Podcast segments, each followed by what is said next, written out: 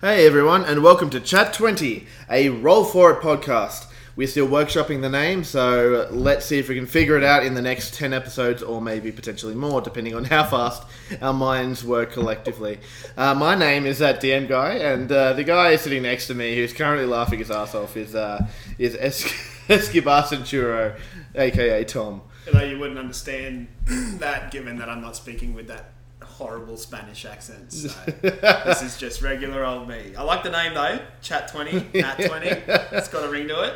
It does, it does. Um, I think that's going to be a definite contender. Maybe you guys can throw in some suggestions and we might even air them in future podcasts. Love it. Um, so pretty much we are doing a roll for it podcast version where we do like chats about everything D and D related. Um, we've got a few sort of topics to go on, just because we love rattling on about D and D, and we hope that you do too. Otherwise, uh, who cares? You're listening to us anyway, so yeah, if you're worried about if you're worried about a podcast that's going to have a lot of dead space and be 100% boring as hell, uh, this is literally a topic that anyone that's in the hobby can talk about D and D for hours on end without stopping. So there will be no dead space. absolutely none whatsoever. It might not be not boring, but there definitely won't be dead space. So that is my guarantee. Oh, a thousand percent. Like I was talking to James the other night, actually, and we just rattled on about D and D and different things uh, related to what we've been planning for our groups and uh, what we've done.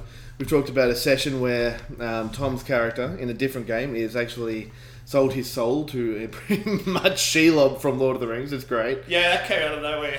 Uh, love a curveball. I love a good curveball. it's brilliant too.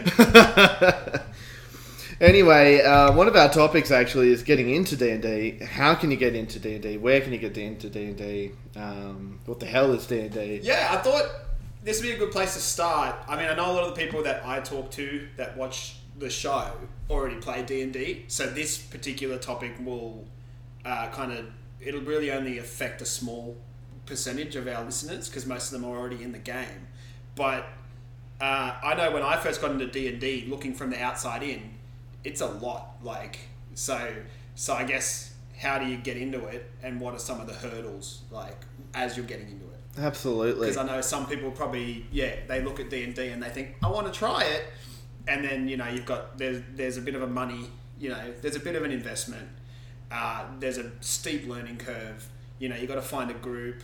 Uh, so there are a few hurdles. So I guess what I wanted us to just chat about was solutions to those hurdles. You know, how, how do you get into the game?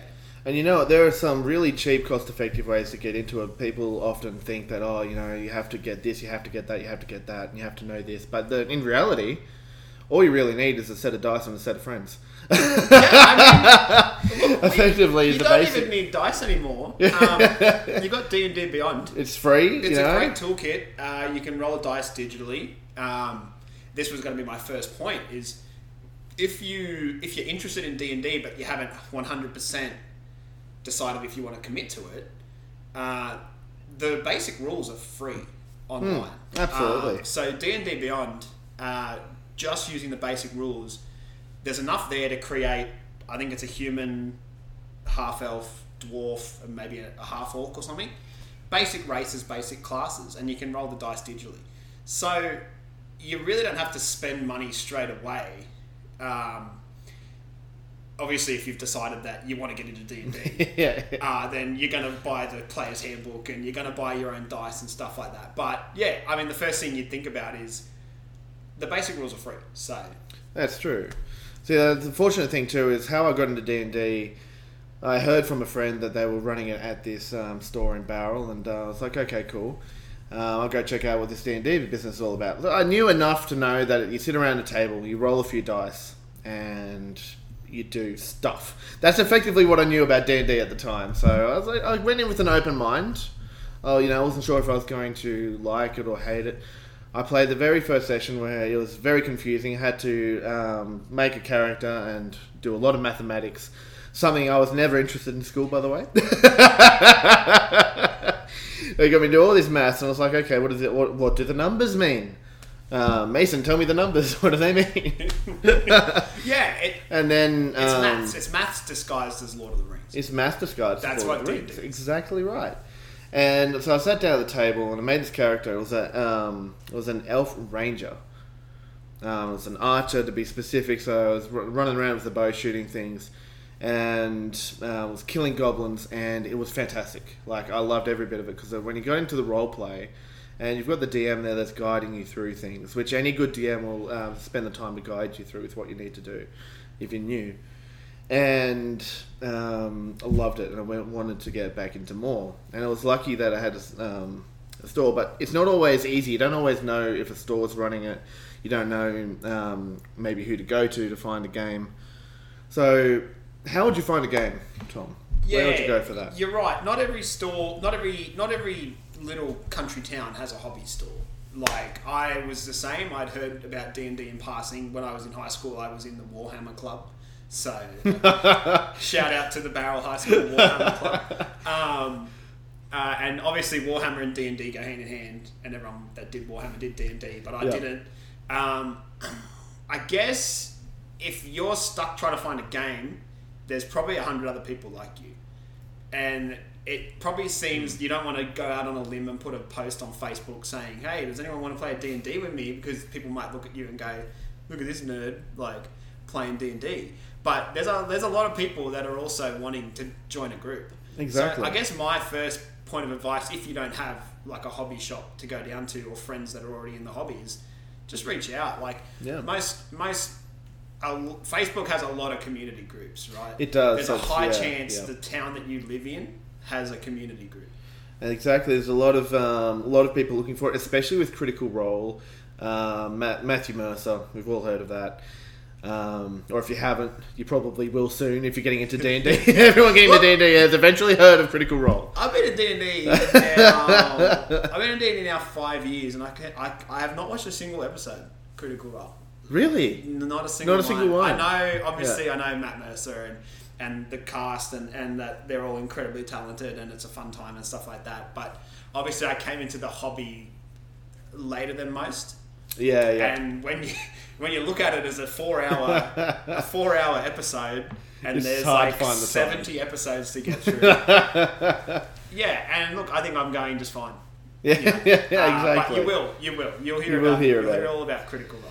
Um, and that's actually put D and D back on the map in a lot of ways. So that that is a positive from that, as well as like shows like Stranger Things that feature Dungeons and Dragons and it's quite popular. Um, so there are groups that are looking for games, looking to get into it. Um, and you know what? If you're scared about you know what other people might think when you're putting Dungeons and Dragons in there, you know what? Who cares? Because at the end of the day, um, there are a lot of other people who love the game and love what they do. I know I do. I have no problems with putting posts up on Facebook and um, telling the world how much of a nerd I am because some of them, some of them do laugh, but like an employer at work I could name. But uh, yeah, I find there's it's a 50-50. Um, so D and D like D and D's been around for a long time. Yeah. I think since like the seventies. Um, someone fact check that for me. But uh, when I first got into it, and the first campaign I was in, we went to the pub on a Sunday once a month to play. And my dad would be like, "Where are you going?" I'd be like, "To the pub to play D and D." And I had I did not expect him to know what it was, but he knew Yeah. because he's he was born in the '60s, and he D and D was a massive cultural thing in the '70s and '80s before like Facebook and technology and stuff. Uh, so yeah, people know about it. Uh, People do. That's it. There's people all ages from like less than younger than ten right up to 50s and 60s that that play D and hundred percent. And you, you know, starting out, you're actually starting off in a very good edition of D and D. Uh, so the D and D that I run, and uh, most of the games I've run, are five E, and it's actually very welcoming of new players. So it's all very easy to sort of follow. Whereas before, every little bit of armor, so your helmet, your um, your chest plate, your um, whatever the armor is for your pants. My brain is still not functioning quite properly yet, but anyway, whatever the armor is for your pants. I think they're called greaves. Isn't that for your like your arm? Is that the arm gauntlet thing? Is that no, maybe it is the feet. I don't know. We need to fact check this. Someone's there getting triggered for Yeah, sure. know. Someone's there like in a medieval fair, go like, oh, They don't understand how plate armor works. that's it. No, it It's never not again. called a breastplate. It's called a cuirass. cuirass? Cuirass? I don't even. I don't know if I said that right. And There's also like pauldrons. I'm pretty sure there's also Pauldrons, that's for your pauldrons. shoulder. Yeah, that's Yeah, for your shoulder. Yeah, your yeah. shoulder. Uh, yeah. Yeah, we play D and D. I'm We're not, we're, not, we're not a LARP group, okay? We're not a We're LARP D&D group, we're a D group, We do exactly. all our role playing on the table. uh, some people do dress up when they play D and D, you know, uh, but well, we don't do that. No, no, we don't do that yet. It's it's slowly. It's a slow progression. We will get there in a couple of years. But that that's actually brings us into another point. You know, how far would you go into um, D and D? Because you got you know, people that get really get into the voices. They really get into dressing up for it. Uh, they really get into character, and that can be quite overwhelming for a lot of people, especially um, newer newer players who are not familiar with um, role playing the characters and knowing what they can do. Yeah, I mean, I'm quite lucky, as you know. I used to do a bit of community theatre, um, so I was a very I was a drama kid at school. Uh, and when I left school, I wanted to keep the drama going, so I joined some theatre groups here in the Highlands. I did some plays and musicals, lead roles, supporting roles. So coming into D and D, a role playing game, I'm pretty comfortable off the bat Yeah. to just get, come out of my shell and, and role play and have these in character conversations. But not everyone's going to be like that. exactly. Uh, yeah. And that's uh, probably another thing that might kind of turn people off the game is is the role playing aspect of it. Um, but we've had tables. We've been in a lot of campaigns together now. Uh, I think three or four. um, and you get the whole range. So you could have a Exactly, yeah, player yeah. that really loves it, and you could have another player that that does it that does a third person role play kind of thing. Um, I guess the most important thing to remember is that it, it, we're not professionals. Uh, critical role, and you, know. don't need to be either. like, You don't know. need to be. No, you don't need to be able. Like, if you've watched Roll for It, which all of you have, uh, my accent is trashy. Have you seen mine? I've got like several varieties of the same voice Yeah. for every NPC ever. Every accent, every accent Laurence tries just turns into it just turns into Irish, and then Yeah. the one time you tried to do an Irish character, it turned into like German or something. Right? um, yeah, not everyone can do accents, and not everyone's confident enough to. It, it's weird when you're sitting at a table with someone who's a close friend, and you're talking to them, but it's it's not them; it's their character, and you're not you. You're your character. Yeah. And people aren't confident enough to do that. I know when I first started, I probably wasn't.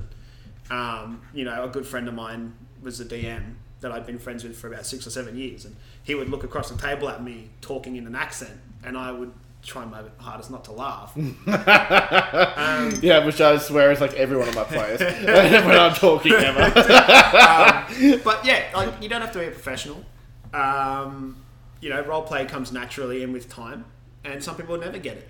But Yeah. it's about having fun with a group of friends. So. Exactly, and that's the core of D and D. Is you've got a group of friends at the table that you're playing and interacting with in a different sort of social context, and that's absolutely fantastic. It encourages teamwork, it encourages um, socializing, and it also helps you to get out of that comfort zone just a little bit. You find that as you spend time in your group and you get to know the people around you, you will naturally become more confident as you go. Like it may take people longer than others. It may um, take people short time. I think you'll find that as you're progressing, you'll become more and more comfortable as you go. Especially if you're, you're spending that time in consistent groups. Uh, we've been quite fortunate. Um, I've got four players that are actually about to play a game tonight um, that have been very consistent on this stormy Monday night. on this stormy Monday night. Yeah, by the way, there are going to be a few like little thunderstorms in this podcast. You'll be able to enjoy the ambience of Bowral currently. It's fantastic. Love it. Uh, it's funny that you mentioned, um, you know, the slow progression of a group. You know, from when you first start to to when you're all comfortable with each other. And we've noticed it in another campaign we did that was run by a good friend of ours, Justin, that went for God about two years, year and a half, two years. yeah, we went on Um, for quite a while. And when we first joined, you know, three or there was a small section of the group that were good friends, and then a few of us were outsiders. Um, but by the end of it, we were all really good friends. exactly. Like we would, and when we first started, it was we'd rock up, we'd get our stuff out, we'd play. By the end of it, we'd turn up, and it would take an hour to start the game because we are catching up as friends. Uh, and call me sadist, but I actually like watching people come out of their shell. Um, yeah, yeah. like I I know it sounds bad, like I'm torturing people, but I like watching that progression, like of people being Yeah. being awkward and then finding their their voice and then and then coming full circle. Exactly, and that's one of um, it's one of the greatest things in D and D is just watching people absolutely flourish and watching people um, even get the, the courage and confidence to go into like step up even to maybe dungeon mastering one day. So running a table, Yeah. and Tom did. Tom uh, runs a game every second Wednesday for the same group actually. Yeah.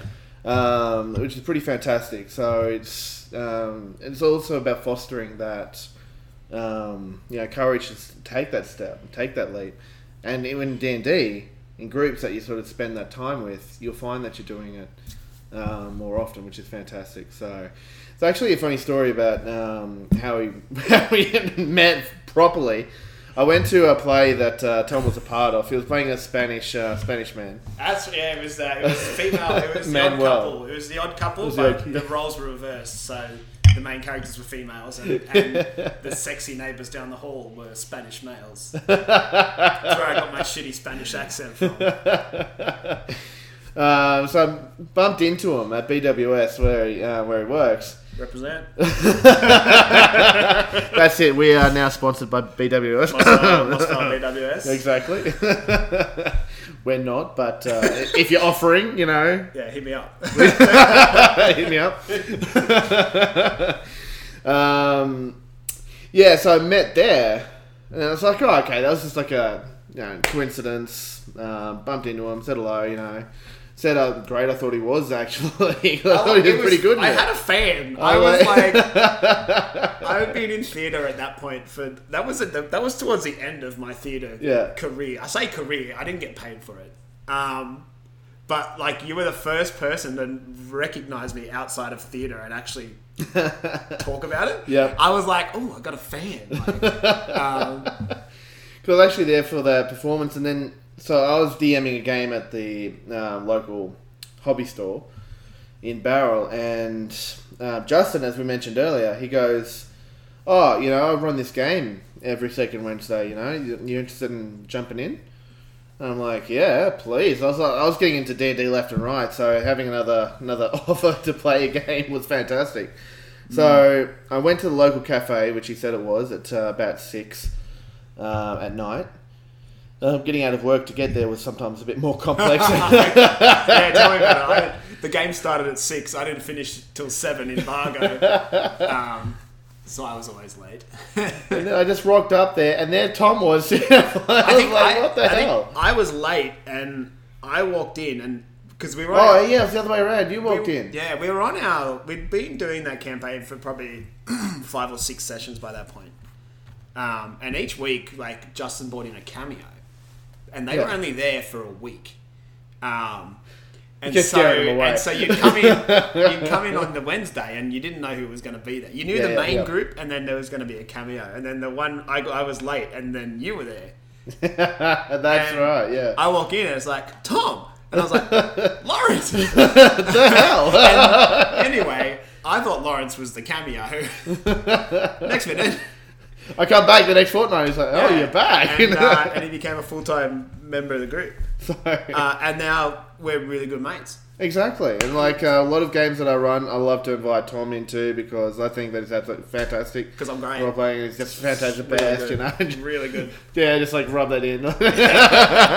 You want someone to break your quiet characters out of their shell? I'm your man. That's it. Um, and we've been playing pretty much ever since, which has been fantastic. So, um, but yeah, getting into roleplay, we've gone on a tangent yet again. We've got a whole story to. It it's circles great. back. It's, It does yeah, I circle was just talking eventually. about bringing people out of their shells, which it, that that so perfectly segues into role play. It role. really does. It segues into that role play. Um, but at the end of the day, you can do as much or as little as you want. Like you don't have to go in the full dress up. Um, you may eventually want to go into that, but you, you don't have to. It's nothing. Um, you can do as much or as little as you want, which Yeah. is I think the thing which is good. when you're new to the game with role playing is to figure out what you as a player are comfortable with Yeah, and what the other players at the table are comfortable with. absolutely. Because you might be coming into a game where the table they might prefer the other kind of role play where they just say what they're going to do and they roll for it. Yeah. for it. Um, so It's a great name. and, it's know, a, probably a good name for a podcast. Don't Some people don't like being poked and prodded. So if you're coming into a table and you really want to, you know, stretch your acting muscles, um, you really got to just re- make sure that everyone else is comfortable to do it, and vice versa. If Yeah, a new player comes to your table and you're a heavy role play table, and this person's not so much into that, you just got to make sure everyone knows what everyone's comfortable with. Exactly, and I think um, now that you mention that, the thing that's important to talk about. Um, it's very rare to come across these groups, but sadly they are out there where you get this sort of toxic players, or you might get a toxic DM. Um, you just got to watch out for those kind of people, and don't feel compelled to stay there. There are other groups to join in. Um, so DMs that don't listen to what you feel comfortable with and don't take that into consideration and allow um, that sort of negative environment to continue, you either need to bring that up with them. Maybe they'll change um, what they want, how they're hosting it, or um, if they don't, well, maybe you need to consider going to a different group because you don't want to affect your, um, yeah, pretty much mental. Yeah, I've known Welfare. players on on every notch of the spectrum. So I've known players that uh, they just want combat. They just want to hit stuff, Yeah, um, and so they cannot stand extended role play sessions. Um, and they will go out of their way to interrupt. You know, you're in the middle of a role play session. Oh, I want to steal something. Oh, I want to attack the guy he's talking to. Like, yeah, um, if yeah, if you if you find your yeah, I guess the comfort that you were talking about is if you find yourself in that kind of situation and you you want to do that role play stuff, yeah, it might not be the group for you. exactly. It's like uh, so we play this um, and pretty much adults only game on every second Monday and every uh, second Wednesday. When he says adults only, don't take it the way I know you. I know. You. oh yes, yes, completely disclosure. It is probably entirely the way you want to take it. no, I'm kidding. I'm kidding. It's not that. it's not like that. we went to a brothel once. It was it was a whole thing. It was, you had to be there. You had to be. Yeah, look, we that's a story for another time. Uh, when we retell the legend of Morkov. Uh, I definitely feel like we're losing viewers right now. It's like, no, no, no, no, guys, please listen, listen. It's not like you think. listen, guys. But um, what I, what I mean by like an adult's game is that it is not designed for our game's not designed for children, whereas a lot of other games can be, um, and in fact are really good for children to be involved in.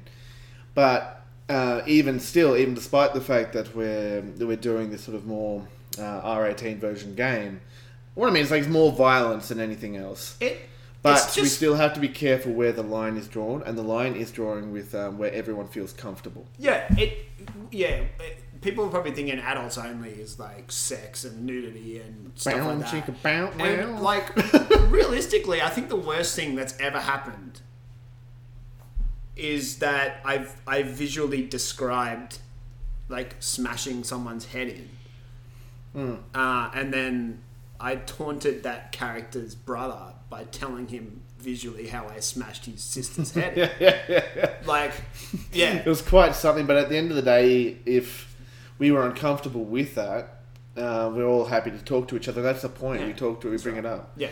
Um, and see, here's another thing I mentioned in one of my sort of horror Christmas one shots. Um, it's pretty brutal. As uh, it involved a noose. Okay, well, I'll go into that pretty much to scare other people away. But um, it, was, it was involving a noose and swinging and dead, and it really did triggered one of my players. Um, it wasn't my fault. I didn't know, but it was, no, but what they did afterwards, they brought it up with me, and now we don't bring that sort of element into it, That's right. um, and that's that's the sort of reciprocating that environment which is safe and comfortable. You're not going to always know what's going to trigger someone. You can't always know that, but the difference is um, I reacted in a way uh, in a way that allowed her to be comfortable at the table um, and improving future games so she's not feeling that discomfort. So, it's good to communicate between whoever is causing the grief at the table, and also with the DM. Yeah. And if you're feeling, if you're feeling uncomfortable, hopefully the DM is approachable. They should be. Any good DM is approachable to the, um, to that side of things. If they shut you down or they don't listen to you, that's when there's an issue. That's when it's like, okay, maybe I need to get myself out of this situation. And I recommend that if they're not, if they're shutting you down, if a DM shuts you down, and doesn't listen to you at all, then yeah, find a different DM. There are plenty out there that are um, they're more than willing to, um, you know, be Yeah. receptive. It's the old adage of don't let don't let one piece piece of rotten fruit spoil the bunch. Exactly. Yeah. For every one, I, I've never encountered a DM like that. For every one DM like that, there's nine good ones. Exactly. Um, And I find too that in my experience um, so far with D and D, all the groups I've played in or DM'd for have been actually really positive. Uh, they've all been different in their own little ways, but uh, they've all been positive. Uh, I've got gotten on well with the other players around the table, gotten on well with the DM that's uh, that's running it, and I found that D and D, as opposed to other games that are maybe more competitive than D and D is, because D and D for them pretty much isn't competitive. Um, it's the opposite. It's the opposite. opposite. It's, It's actually collaborative. It's, collaborative. it's collaborative storytelling. It's a cooperative Exactly. game. Yeah. And because of that, everyone is actually really welcoming. Um, and they're all there for the same purpose. They're all there to have fun. They're all there to um, socialize. They're all there to escape reality for a few hours. Oh yeah. and it is fantastic. So you'll, you'll find that a lot of groups are going to be welcoming. Um, so don't don't be scared by when I say that. Oh, there was like those small, minute people. There are, but for every one of them, it's like as Tom said, there's another ten great ones. That's right. Yeah. Yeah. For every one, there's another ten. So there's plenty out there. If a group doesn't work for you, it's not the end of the end of the world. Try a different group. Try and see what uh, and talk to them. Talk to the DM about the style of game they're running. Talk to them about um, the expectations they have and what expectations you have. Um, and yeah, that's pretty much that's pretty much it for me on toxicity. yeah. I mean, uh, ex- Um, yeah, the, the only point I have on on toxic, and I know we weren't talking about this. We were talking about role play, but we've just tangent. Segued, tangent, guys. um, is uh, I, I don't probably everyone's heard of it. Is the is the um, the main character syndrome, or the, the that guy. Everyone's heard of it. Um, you Not to be associated with that DM guy. no, no. just uh, just gonna say that Er- I mean, bat. if you don't know what, what uh, quote unquote that guy is, you can find it easily. Um, his main character syndrome is, as we said, the game's cooperative. It's a team game. The DM creates the world, and the players live in it uh, as a team. There's not a main character. Um, so I think the only thing I would say is try and because you don't. No one likes having a main character syndrome suffering person at the table. uh, just try and keep that in your in the front of your mind when you when you when you play D and D as well. Uh, Yeah. is that it's a team game. Uh, you don't always have to be the loudest person at the table. Uh, your character doesn't always have to be doing everything. yeah. Uh, yeah, that would be my only point. And remember, like your character deserves their moments, but remember, so does everyone. That's every right. other character at the table Yeah. deserves their moments. And you know what? When sometimes when you're actually listening to another character's um, doing their stuff, it's actually something you can celebrate um, and enjoy, and it really changes the dynamic. It's the same with um, everyone. Everyone gets those moments, and the DM as well should foster. Uh, moments from everyone, not just individual people or um, specific people. That's right. Um, but again, I always allow people maybe not feeling that confident to go in the spotlight yet, just to you know, go come in when they're ready to do so. Um, but it's important not to overpower them with uh, you know your ideas as a character. Um, yeah, and to really take the spotlight away from other people. Yeah, I agree. Yeah. Yeah. Uh, everyone's learning. Uh, everyone does things their own way. Uh, if you're a full on, like, role play loving thespian, uh, and you know perhaps someone's stuttering a bit, or you know they're role playing in a third person kind of way. Just just let them. Like Exactly. um, not everyone's, as I said, c- confident enough to look a person in the eyes and pretend to be someone else. I did it on stage, so I'm fine with it. But you can role play in the third person perspective. exactly. Yeah. Um, and that's completely fine too. Some people come out of the shell more when it comes to combat, and that's that's great as well. Some people are like, oh, I prefer the combat side of things at the moment, just because that's what I'm familiar with, um, and that's good too. You can also use combat as like a role playing moment. I've had this moment where I climbed on the back of uh, some beast, and I did a whole Legolas thing, the Legolas from Lord of the Rings, where he gets like the arrow, pulls it back, and like shoots it in the head, shoots a troll in the head. It was a similar thing to that. Jumped on the back and I was describing this whole scene that my character at the time was doing, um, and that's that's something that I got a lot of enjoyment for. But at the time, it was hard to get um, more just role play outside of combat. Um, but then slowly, uh, get more and more comfortable doing that as well, and like describing what your character's doing, um, giving them quirks, which actually brings us into Yeah. a nice little segue. Perfect- perfect segue, yeah. Look at me go! I'm on Yeah. a roll. Uh, making characters interesting and dynamic. So you've made your character. Um, you're ready to dive into a game, but you haven't quite got the backstory down down packed yet, or you may not have their personality traits or their um, flaws or their bonds and ideals down and packed yet. Let me give you one bit of advice.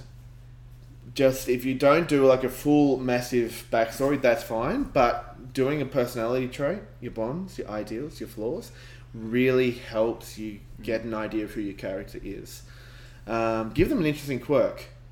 You know what I mean? We've got a player at the moment who um, is jumping in on Tom's game actually, and he loves things. he- He's a poop scooper.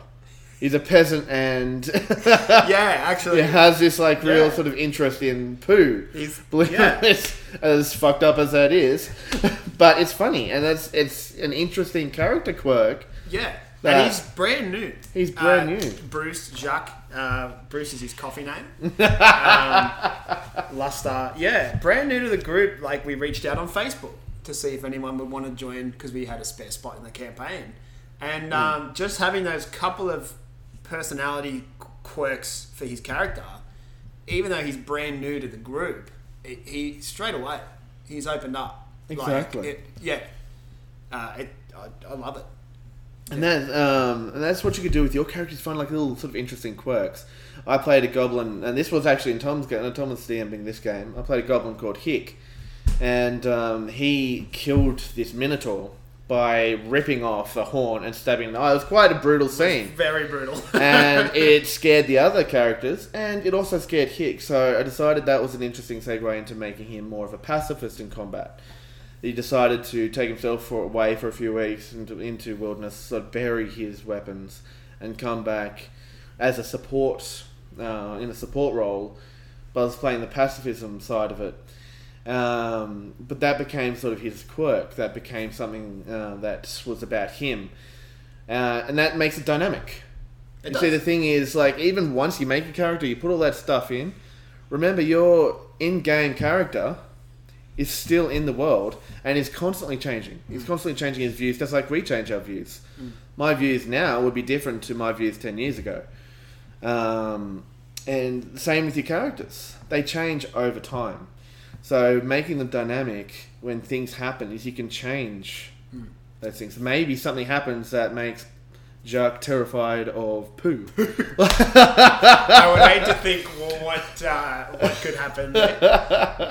and they completely changed the dynamic of his quirks. Um, same with Hick. Uh, in fact, he did. Um, his whole family was wiped out by a group of hill giants, and he was confronted by a hill giant. Um, so it forced this anger that was um, buried deep down, and he um, actually attacked. Yeah. So that pacifism started to break because of a new situation. So again, that quote changes. My Yeah, point I- being is it's dynamic. Yeah, Yeah. and I'm, everyone's got an idea of what they want their character to be. Uh, you know, before you even start the game, you've got all these characters in your head, and like it's cool to know what you want them to be, but kind of let it play out naturally. It'll play out naturally. That's like, it. and that's what you're getting at. Is you could have just said from the start, no, my, you know, Hicks just gonna slaughter everything. He doesn't care. Um, and then something happens that affects him, as stuff happens in real life that affects us, and then it changes your perspective. Yeah, It does change So perspective. it, of yeah, I mean, if don't be afraid to switch up the formula. Exactly Yeah. right. And um, don't the whole kiss. The, if you don't know what that means, it's keep it simple, stupid. Um, not condoning calling the audience stupid, But keep it simple. but keep it simple, okay? Um, is simply to not go too involved in your backstories because you'll find that it's harder for you to pinpoint things that you can roleplay within that, and it's harder to convey that to in in-game setting. However, what I do rem- uh, do recommend is doing like a short backstory with just some short key points, like your personality traits, your ideals, your bonds, your flaws. So, and actually use those more often than your backstory, because if you're using those four categories, um, then it gives you sort of like a head start into role playing a character. And of course, as we said, that changes over time, so you can change up the formula. Right. But keep it simple with those four things, and you'll find that your role playing becomes improved because of it. You'll find it more natural, and at the end of the day, you want to enjoy playing a character. You want to find that connection between you and your own character. Um, like I can name two characters of mine that will always be remembered as the best characters of, that I've played, and that's Yaetal and Killmonger. Which a Killmonger was a Warforged um, artificer, or artificer for some people, or even Or artificial, if you like. exactly. There's a, apparently a third way of pronouncing it, but never mind that.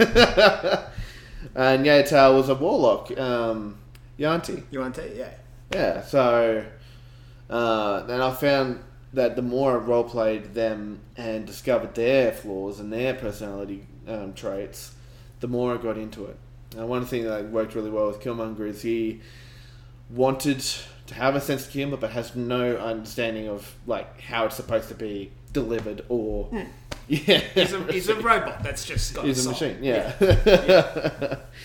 um, so yeah, that's that's pretty much like making your characters interesting and dyna- um, and dynamic. Is don't overlook those four categories. You'll see them in your character sheet, and a lot of people you know, go ah, won't you won't bother using it. I recommend do using them Yeah, hundred because percent. Like it doesn't have to be something game breaking. Like Yeah, a lot of people, some people go over the top, and one of their flaws might be that they're so afraid of combat that they they're frightened every time they're in combat. People go so far as to put self-imposed like disadvantage yeah. on themselves, but it can be simple stuff like starting out easy. Like you know, I have a drinking problem. So, you know, you have a tavern session and then your character has a drinking problem. That's naturally going to open up the roleplay perspective there. Yeah. And yeah, And it's collaborative storytelling. I think the biggest advice I can give you is don't um, don't confuse D and D with a video game. And now, when you're playing a video game, you want to customize your character so it's the best it could possibly be, right?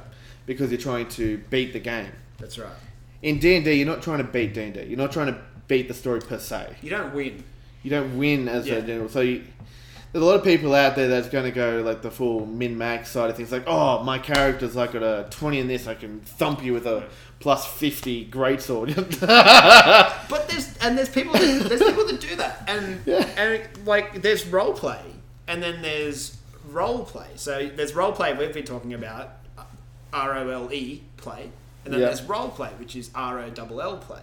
And there's some people that they play D and D specifically just to create the most broken ass characters, and they just want to roll dice and get the highest numbers that they can, and that's okay. That's the way you want to play D and D. Yeah, yeah, Just make true. sure you're fitting into the right group. You're fitting into the right group. That's Yeah. exactly right. If you if you're more interested in the um, R O L E play side of things, then don't focus too much on you know how great you can make your character, but focus on um, like quirks that your character Yeah. has.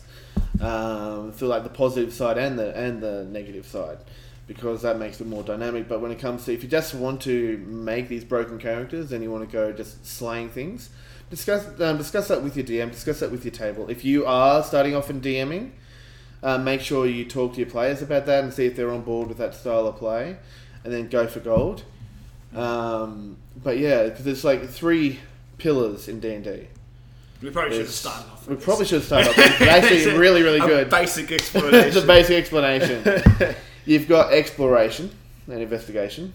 Uh, sort of like, keep them sort of together because they're really sort of hand in hand.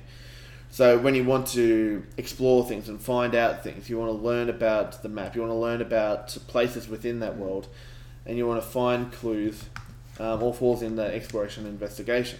You want to start learning about the lore and, and problem solving, um, do all those kind of um, stuff. You could be more into role play. That's R O L E. which they call play. social interaction. Sure, social interaction and um, yeah, exactly. And then you're sort of bringing up um, more verbal interactions with maybe an NPC, or you're finding different ways to approach um, social situations, um, or you're engaging with towns and people within there, or stuff like that. Then you've also got combat. So this is when um, you have different encounters that you want to go. Uh, be the hero, and you want to slay. Um, you're more interested in slaying monsters, um, and then coming out as this sort of triumphant hero.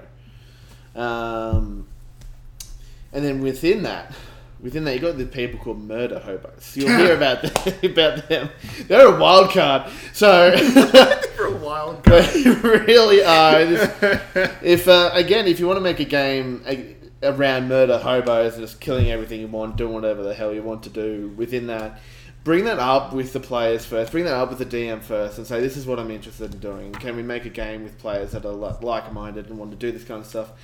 But if you're a murder hobo, which I'll describe as a person who goes around and killing NPCs for no no real reason, they For the just, fun of- just for the fun of it. They're, they're the they're the typical like when you're when you're reading about D and D and it's like oh my my party went into a shop and we wanted to buy some supplies and the shopkeeper said they were one gold piece and so the party rogue stabbed him. Like the That's people a that very just typical murder hobo. the people that just play D and D to break the rules to do do the things they can't do in real life, specifically killing people that piss them off. Yeah. Now, if you're in a game that's like-minded and they want to do that kind of stuff, that's that's completely fine and can be quite enjoyable. However, if you've got one murder hobo in a in a group that wants to role play and to have that social interactions and have those kind of um, dynamics, and you've got a murder hobo in that group, that can actually be really disruptive. Because you could be like trying to talk, you like you're, you're getting someone down to a point. We've had that where I was trying to talk this centaur into joining the cause, and it was going really well. The roleplay was going really well. Um, I was rolling for things that was going up and down, but I was I was getting there. And we had this one person come and was like, "No, this is taking too long. I'm going to stab him and kill him." So I killed it. It was disruptive because um, it was opposite of what I was trying to do, which was the social interactions. And then you've got a murder hobo wild card that comes in like, "Hey, I'm here now. Stabby stab." Yeah. yeah, it. It can. And great. And it, and it was a great. It was. A, I was part of that that campaign, uh, and it was a great moment. The role play moment that was happening with this this uh, this old centaur general who Yeah. was past his prime, and he just wanted to relive his glory days and. You know, he was too old to fight, so he He just became wanted- an He alcoholic just became an and- alcoholic, and he just dr- drank Yeah. himself to death. And there was this great, like, it, and it, it went for. It was probably about a five or ten minute you know role playing interaction between Laurence and the DM, and it was there was some really good stuff coming out of it. And then yeah, you just get that one player who they just there to stab shit, and they're like, oh, I just I just walk up behind him and cut his throat. Like yeah, uh, it can be disruptive. it can be disruptive. So um, again, if your players are like-minded and your DM's like-minded, that's fine. You can. There's games out there. There's people that create games just for that purpose. That's right. However, if it's not within that dynamic and it's not what other people around the table feel comfortable with doing or want to do, then again you're creating um, that sort of environment that's not great. It's not great when you when you're new. It's fine. You get a little bit of leeway. That's a good thing with it. Like you, you're new, starting out. Yeah, you're gonna you're gonna try and kill someone. You're gonna try and do it eventually. You know, test the waters. I can't say It's the right of way. I, I can't say it ever it ever like looked interesting to me to be that kind of player from the very moment I guess because the first player the first player character I made was like a lawful good fighter barbarian so he wouldn't do Yeah. that kind of thing but it just never like it just I don't know yeah it, they're a different breed yeah, they're a different. Murder breed hobos are a different breed. Like, I, as Laurence said, like if, if, if it's a whole group of people that want to be murder hobos, great. I don't recommend it. Yeah, yeah, yeah. Uh, you, you- if you just want to stab shit and fight, um, there's other games. Yeah, and if it's like one or two people at the table that are doing it, and everyone else is um, involved in trying to social interact and stuff like that. If you're a DM that's listening to this and you're wondering, you know, what should I do? Talk to them about it. You know, bring it, bring it up. Like say, look, hey, I noticed that, um, you know, it's starting to kill a lot of the NPCs for like barely any reason at all, and it's actually disrupting everyone's ability to role play situations out. Um, I can see that you want to do more killing. Maybe there's uh, more combat you would like to have in the game, so you can actually work it out in the positives. So change, try and change the dynamic. And like when they may not may not know that they're actually causing that harm at the table, they may not know it. They may think that they're doing something that's funny or entertaining. They may think the other players are going to find it humorous. So they may not be aware that what they're doing is actually not great. So if you're a new DM out there, talk to them, bring it up, bring it up with them, um, see what their needs are and what they want to see in the game, and then also assert your needs and what you want um, to see in the game.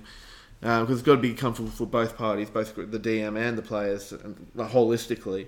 But bring it up with them, um, turn it into a positive. So you know what can you um, gather for why they're doing what they're doing. So maybe they do more want more combat. But just keep in mind, more combat means more maths. So, like, if you don't like maths, you you probably prefer to do the role play and the exploration side of things. Yeah. Because when you're in combat, you're rolling more dice and you're doing more addition. Uh, so that's another point. You know, if you're a murder hobo, just expect to be doing more maths. Um, And the good thing too, like with D and D, there's you can actually do more than you think you can. Especially when you start out, you like think, oh, I don't really know what to do. But then as you're starting to play, you realize oh, I can do actually a lot of things. I just didn't realize I could do that. Um, and then you start getting more confident into that. You'll find that you interact with things differently. So maybe you don't even get into combat. Maybe you talk your way out of a situation. Maybe you sneak away from that situation, or maybe you go the dip- um, diplomatic route and you talk yourself out of combat, which can happen too. And I think those kind of situations are just as entertaining. Um, but I find that D and D isn't just a game. It's not just sitting down at a table, making a character, and then throwing it out there. it's It's more than that. It's It- deeper look- than that. It falls under the category of TTRPG, tabletop role playing game. But I agree. It it's more a game is so think of it in a way like you think RPG, you think video games. Xbox, PlayStation. I, I was playing The Witcher earlier. It's a role playing game.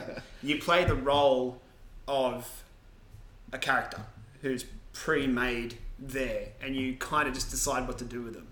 D and D, it you're making a whole entity. You are Yeah. role playing them, but it's it's yeah, I, it's hard to explain. But to to people in the hobby, um, it's more than a game. It's more than a game, and I think a lot of um, positive sides that you get from it is it's a great social interaction. I mean, whenever we start our games here, which we're going to do tonight.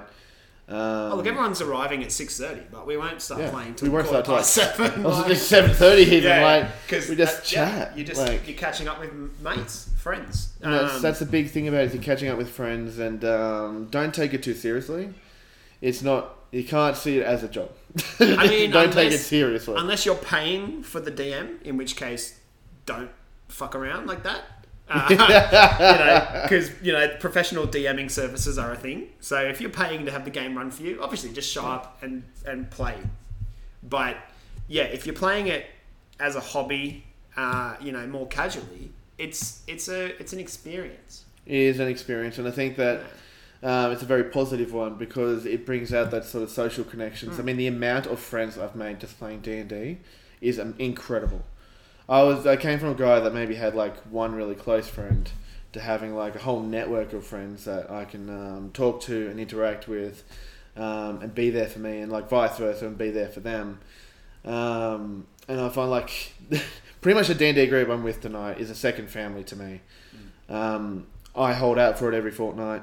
Um, I love being a player in it and DMing for it because I think it's one of the most incredible and positive things in my life. And you'll find that too when if you get if you get into D and D and you find a group that you get on with really well, and you spend a long time with because campaigns, for example, they can go on for years and years and years.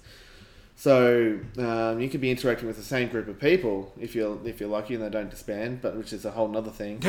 but Obviously, um, life gets in the middle. Life gets in the know. middle. At the end of the day, if I could sit here and play D and D for the rest of my life without going to work, I would. But that's not reality. Yeah, yeah. Like it's we- not possible. The group we were talking about that that Justin ran, it was a bigger group. I think at the peak there was maybe eight of us. Yeah, Um, that was a, that. That's a lot of people. But we all got along very well. Yeah. Uh, but obviously, yeah, you can't play with the same group forever because you know one of the players had to move to Wollongong, the other one got a new job, and the shifts changed. Um, exactly. that kind of stuff. But yeah, finding a group and and sticking with that group uh, for an extended period of time uh, is just one of the best parts of D and D. And now I've got these um, really close friends that I consider a second family, um, whether they remain playing D and D or not. That's right. Um, and it's something that's really important to me, and it's an important part of my life, and I'm sure it is for some others as well. I hope. yeah, Does that make hundred sense? percent. Like, um, Yeah. you know, I'm sure everyone's got experiences of you know starting with a group of relatively unknown people, and then you know four or five years later they're like your family. Yeah. Like the first day I walked into the cafe for Justin's campaign, I only knew Justin. I only knew the DM, and that's only because he was good friends with my brother. Yeah. And he worked at the pub that I played that other session at, and he was like, "Oh wow, you play D and D? Like I run a thing every second Wednesday. You should come along." So I only knew Justin, and uh, by the time that group kind of went their separate ways, half of that group plays in this group that's playing tonight. so um, yeah, it yeah, I think it's it, it's just been such a great. Well, not everyone's so lucky. I'll put it that way. Yeah. Yeah, some people get shit groups. You know, especially if it's one that you, you like we said, if you have to jump on Facebook and, and wrangle people in, like you're not going to get a hundred percent strike rate. Yeah. Like you might get a trouble person here or there. You might find a group that you don't fit in. But you know, when you do, and when you can stick with that group for ages, uh, it's just one of the best things. Oh, thousand percent. Yeah. Thousand percent. Uh, we're actually approaching the hour mark now for Oh, our episode. We have definitely gone on a big tangent. We hope you all enjoyed. Um, I thought we were I had a gonna- lot of fun. I, I, thought we were just going to cut it off at like thirty minutes. yeah. I mean, I had that like 30, 45 minutes in mind, and then it's sort of like, oh, right, it's actually 53 minutes to look down at the time. yeah, right. Um, that, that goes to show you how um, great these chats are. I love Oh, talking D&D. I got a million other topics. I got a million other topics in my head that I, I want to discuss and get people's opinions on. Because the game is so divisive. It is like so all you got to do is follow. Obviously, being a big nerd, I'm on Reddit. all you got to do is just follow all the D and D subreddits, Yeah. and the game, the fan base, and the game itself is so divisive that you can just talk about it forever. Oh, So, exactly. like, yeah, we there's plenty of content uh, to be had. Um, look, a couple of things to mention before we finish up. Actually, um, one one thing that I've been in talk, talking about is another group called. Um, Basement discourse. thank If you you, Basement Discourse. So Yeah. I was really reaching for the name that I keep getting confused with Discord. I think Discord Basement, but Yeah. it's no, so it's it's Justin who we were talking about. Uh, Basement Discourse. It's Justin, Brady Gisborne, and then Jace Ross, and um, they talk about a whole range of topics, including D and D, video games, and anime, as well as a whole lot of other pop culture. And uh, we're thinking of like getting getting some of them to come on as like guest stars. They were still talking about it. There's nothing nothing um, set in stone yet, but I think it'd be pretty cool to like uh, have that sort of collaboration. I was um, chatting with Justin from Basement Discourse the other day, actually about the potential of doing something Yeah, on the they'll act, they're, they'll actually be starting their own um, their own D and D uh, record recording their own D and D sessions called um, Dungeons and Discourse, which I think starts on March seventh. The first episode drops on their YouTube. Yeah, But so when you finish watching ours, Yeah. you go jump on over to theirs. uh, if you haven't got around it though, yeah, it's a really good podcast. I got in late on it, but you know they're hour episodes. Uh, if you're a mad nerd like me, get around it. Um, well, I think that's pretty much all from all from me. I'm, I'm really excited to get more into doing more talks and getting more involved in um, these chats as well. I think it'd be absolutely fantastic. I um yeah, I love you know I love talking about it, uh, and you know if there's newer players out there that are struggling to get into it, uh, and there's questions like send them through. Like Absolutely, and um, make sure you comment, give us some ideas. Um, we always go from there. Always thrive on advice. Um, and yeah, give us some names for the podcast. We might even feature them in the next one. yeah, look, chat chat twenty is pretty good. Uh, I'm pretty sure it's probably it's so good that I'm pretty sure it's probably already trademarked somewhere. Um, so yeah, look if you got if you got cool D and D pun names for our podcast, send them through. Hit us up. Please do. Um, and anyway, that is us. And if you want to um, find us on Facebook, it's Roll For It. Uh, you'll see our little logo there. We'll put that in the link somewhere in this uh, podcast chat, I'm sure. And Don't forget to like, follow, and subscribe. exactly, or we will find you. I would get shot if I didn't. we will like- find you yeah. and we'll take your hand and press that button for you. Yeah. No, no, don't worry, we won't do that. Find the bell Or icon will we? and, and touch it. Just caress that bell. Yeah, we we have our Give it a little flick. Just. and with that, Ding, ding, ding. And with that, we shall bid you a fond farewell. And please return for our next one. Bye.